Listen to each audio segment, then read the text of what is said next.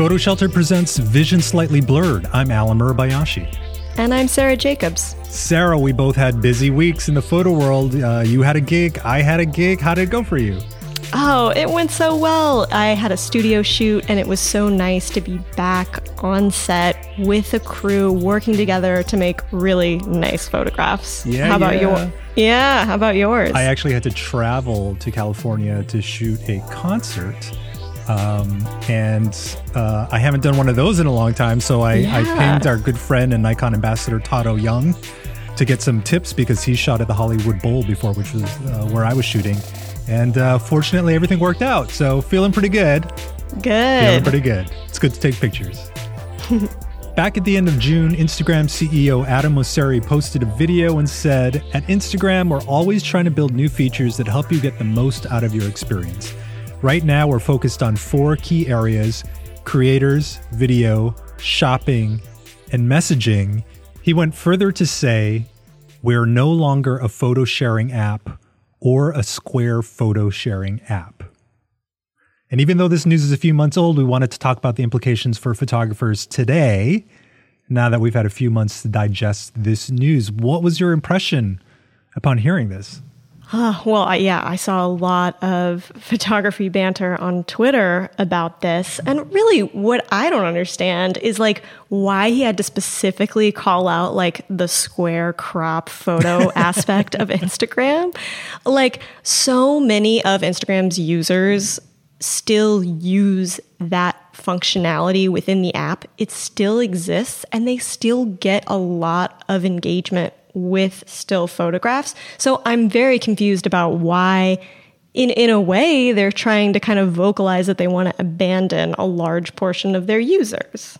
I don't get it. You know, when I read the headline and I hadn't watched the video yet, I think the visceral reaction was the same that a lot of people had like, "Oh my god, they're abandoning photographers. Uh, it's it's just going to be TikTok from now on." Um, you know, he says in this video, which we'll post on our blog at blog.photoshelter.com, he says, in their research, Mosseri said the number one people use Instagram is to be entertained. So it's not to look at photos, it's to be entertained. So that that that was an interesting data point.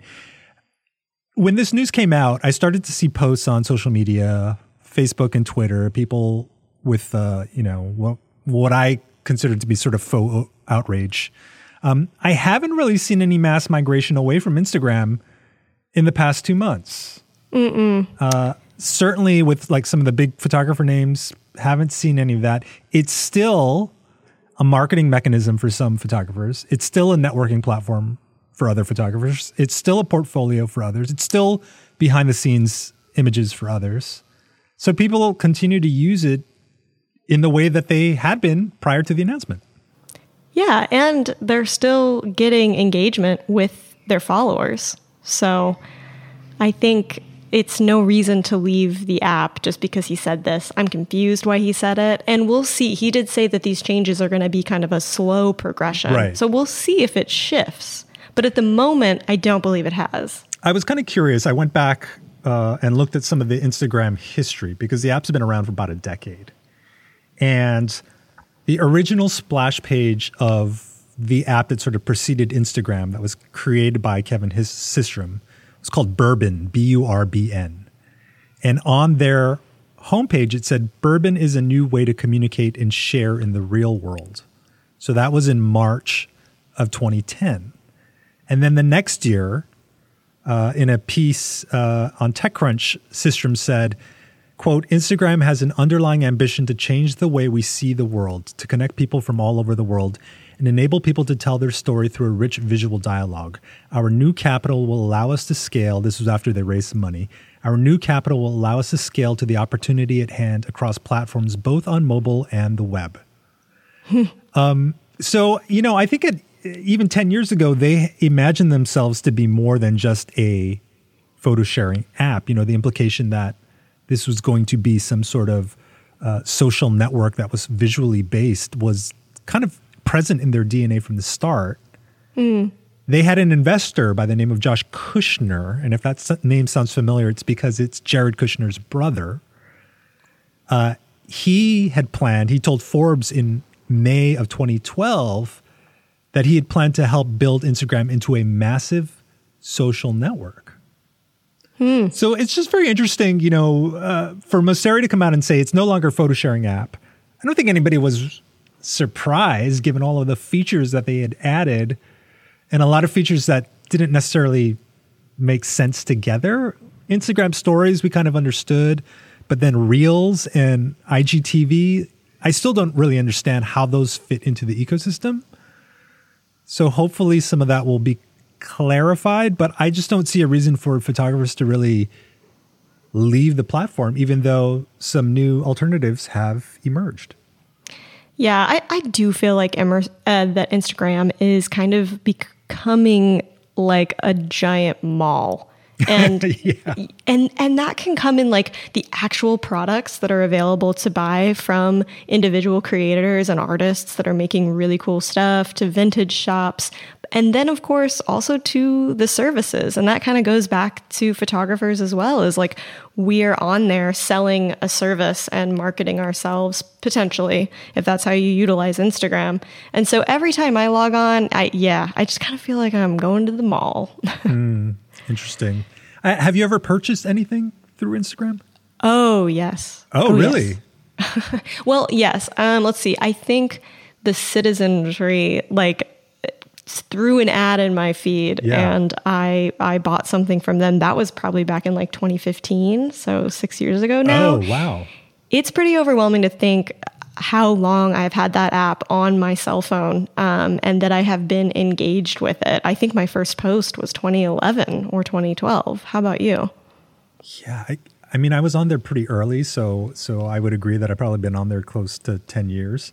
Um, Yeah. I've bought a few things off of it, but it always seems a little strange to me, and maybe that's just kind of my old age. But you know, I often want to see bigger photos of the things that I'm buying, Mm. and I often want to do a little bit more re- research on things that I'm buying first. So Yeah. Mm, it's still No, a that- jarring experience for me to to buy through Instagram versus even a more dedicated mobile site. So we'll we'll see. But there's an app that we came across. Yeah. So, I mean, all this talk of Instagram and them, you know, announcing we're not really for photographers, even though there was no mass exodus, I think it did cause a lot of conversation between photographers to just kind of commiserate in that we don't like Instagram anymore. You know, it doesn't feel like it's for us. I miss the old Flickr days. etc. But there is a new app specifically made for photographers and it's called Glass. And the difference is, is that it's a subscription based photo sharing app. Um, and it actually, you have to pay, so $5 a month or $50 a year. Um, it launched just earlier this month. And the tagline is, Your photography is the point. Uh, some of the founders, Tom Watson, who was a Facebook and Pinterest product designer, and Stefan Borsje. Um, and Tom told Om.co, Om.co, quote, for example, currently we don't have likes. If and when we launch a feature in that vein, it'll be private. We've intentionally avoided any public counts. We don't want Glass to ever become a popularity contest. We're not a home for influencers. We are a home for photographers. So I signed up for for Glass. Okay. Uh, I went through the process of uh, you know the intake process to set up your profile and start following some people, and it felt like I was in a time warp. To be honest, Really? because it really reminded me of like the first Flickr mobile app or 500px. And I just wonder because we've become so accustomed to the news feed and the algorithms that this notion of just a photo app feels very antiquated. Mm-hmm. You know, we have Apple Photos and Google Photos that works really well at the consumer level for sharing photos with specific friends and family. And I wonder whether we need sort of a virtual photo, a virtual friend photo sharing app like Glass. Mm-hmm. You know? Yeah, I a, couple things on that. I feel like one of the main appeals of Instagram is that you are showing work to people other than photographers. And that, you know, when you get likes from your friends and your family, that can be nice. When you get likes from strangers or other people in different industries that are seeing your work, that can be a, a very real appeal to get back on the app and to continue to post. Mm-hmm. Another thing with like starting a whole new social media uh, account, it's, I mean, the idea of building a new audience just seems exhausting. Yeah. yeah. you know, for those that have been, you know, uh, on these apps for 10 plus years or however long. So that, that part, I'm like, oh, I'm, I'm tired just thinking about trying to get more followers. totally agree with that. You know, going back to what Adam Mosseri said, which is that people are going to Instagram to be entertained. And I wonder if there is a audience that's large enough that isn't looking to be entertained but is looking for great photography. I just wonder whether there's an audience large enough that wants to pay for that.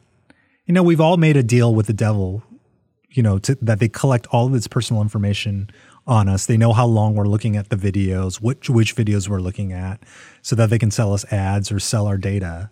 Um, and is that something that, as a society, we've just accepted, and therefore the notion of paying for a subscription, like, is anyone really going to do that for a photo app?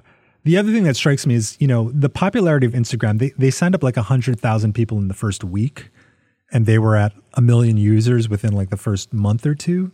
So there was this incredible growth curve, which is similar to what what Facebook had when they kind of opened the floodgates.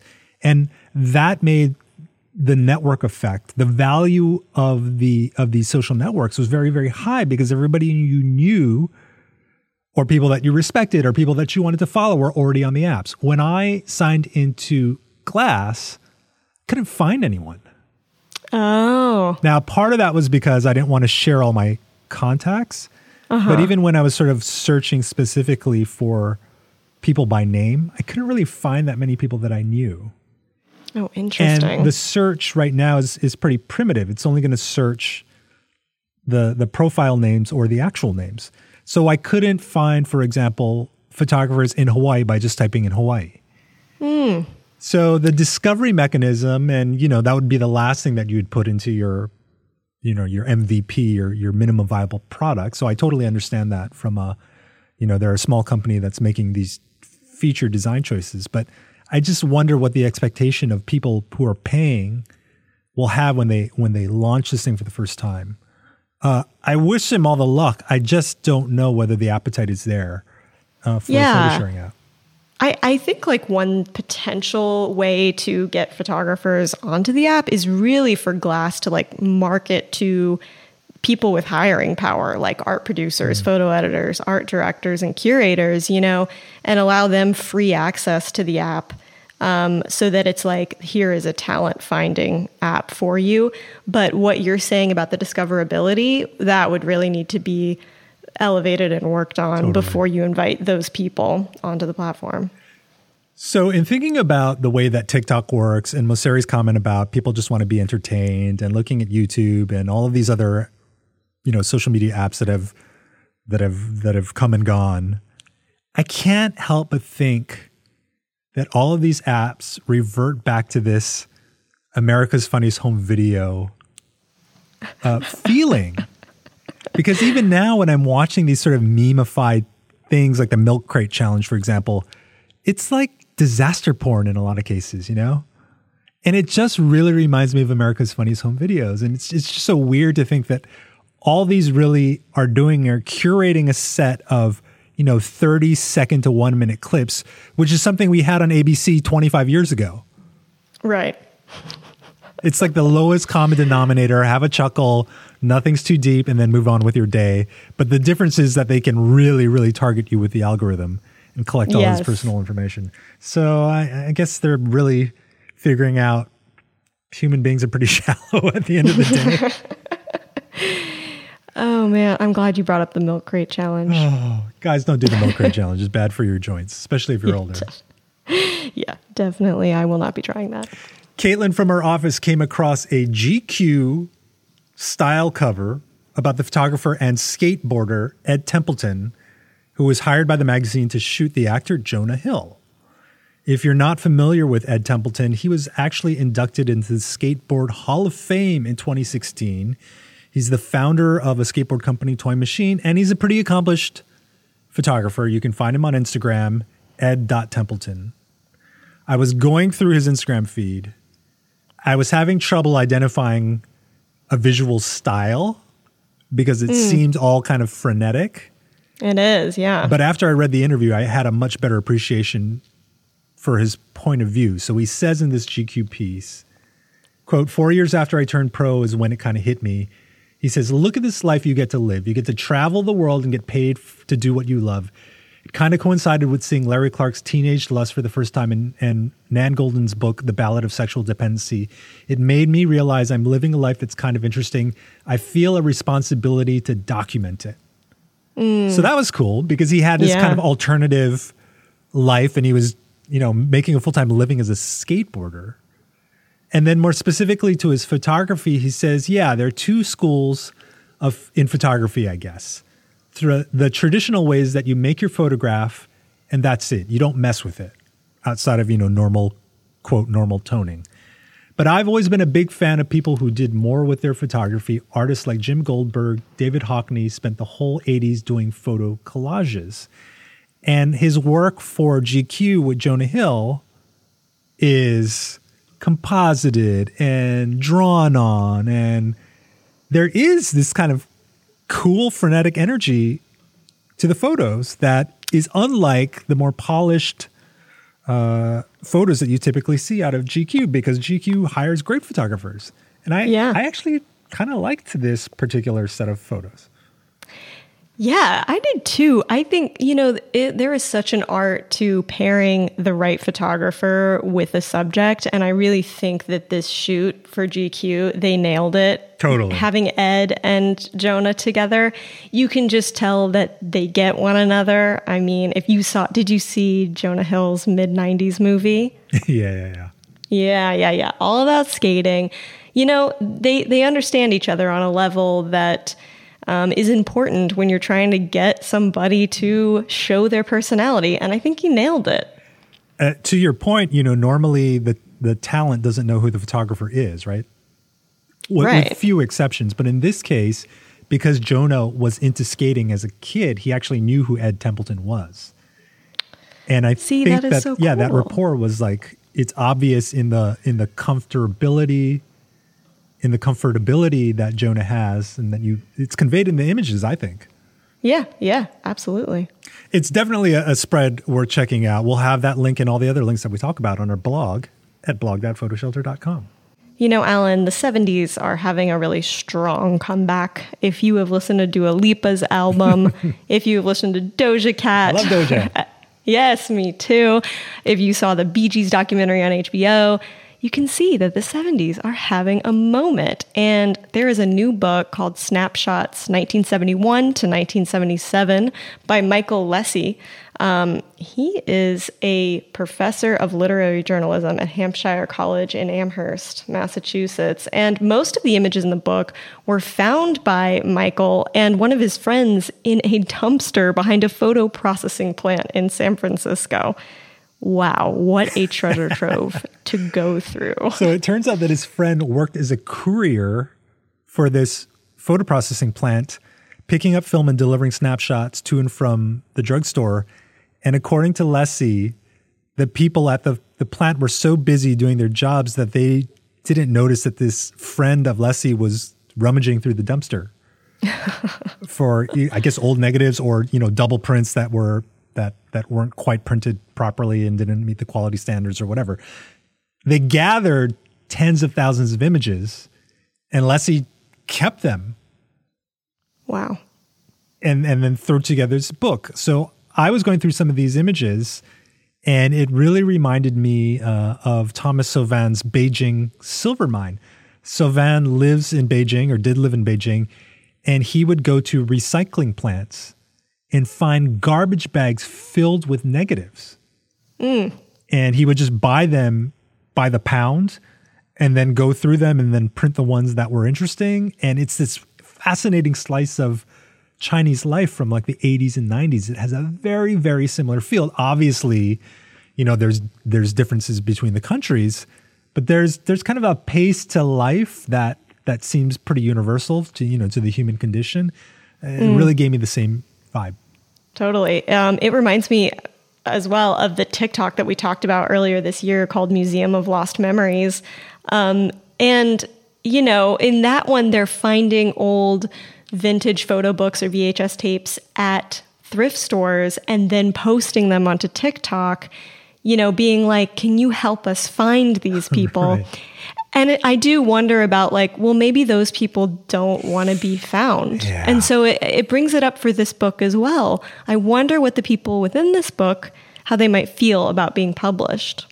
You know, in the United States, when you click the shutter on an image, you hold the copyright for that image for 70 years in most cases unless it's a work for hire but you know if you're if you're doing vernacular photography you know of your family and whatnot you hold the copyright for 70 years it's mm. only been 40 years, 50 years since the 70s.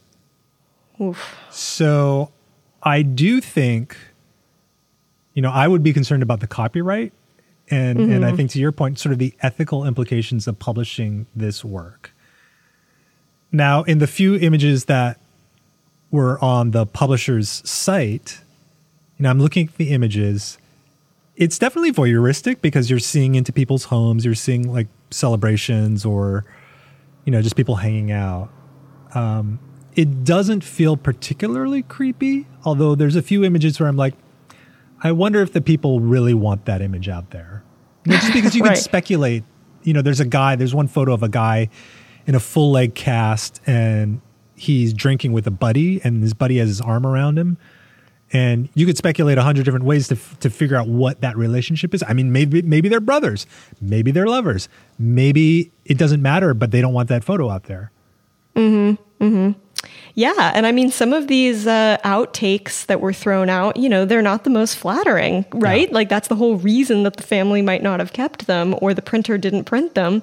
Um, so seeing, you know, seeing your family outtakes, the specific ones where, that where you're just like blinking or you know whatever, you're making a non a non smiley face, you know, there could be some feelings involved with with that. There does seem to be something about the fact that the images are 40 years old that mm-hmm. make them feel slightly less invasive. Mm-hmm. You know, if I published photos that I found that were taken last week of you know, people partying in their homes, that would feel like a real privacy invasion. Sure. Know, some, something about time that seems to make it okay, but mm. I don't know. I, I'm still curious, you know, that, that the publisher went forward with these images and that there's no statement about copyright. And, you know, the, the, there was a piece in the Washington Post about this that the reporter didn't raise that as an issue. Mm-hmm. makes me mm-hmm. a little bit curious. Yeah, yeah, no, valid, very valid. but they're cool images, you know. In the meantime, I love I love all these found photo things that we that we come across, and we've talked about them sort of ad nauseum, you know, over the past couple years. Yeah, there there is just a slice of history that that's fascinating. I think from a sociological and slightly voyeuristic point of view. So I'm glad that this stuff keeps being found. I just wonder you know, probably more so in the past few months about the sensitivity around who these people are and whether they really wanted their images included in a book in 2021. Right. Well, all of the stories that we talked about today and all the links that we talked about, you can find on our blog at blog.photoshelter.com. Thanks for listening. Since you're here, hit that subscribe button, leave us a rating. You can always tweet at us at photoshelter. Thanks for listening. We'll talk to you next week. Bye bye. PhotoShelter is the online leader for photography websites and workflow tools. Archive, distribute, and sell your photos in a mobile-friendly, responsive website. Try one free for 14 days at photoshelter.com slash podcast. Then download one of our free educational guides at photoshelter.com slash resources.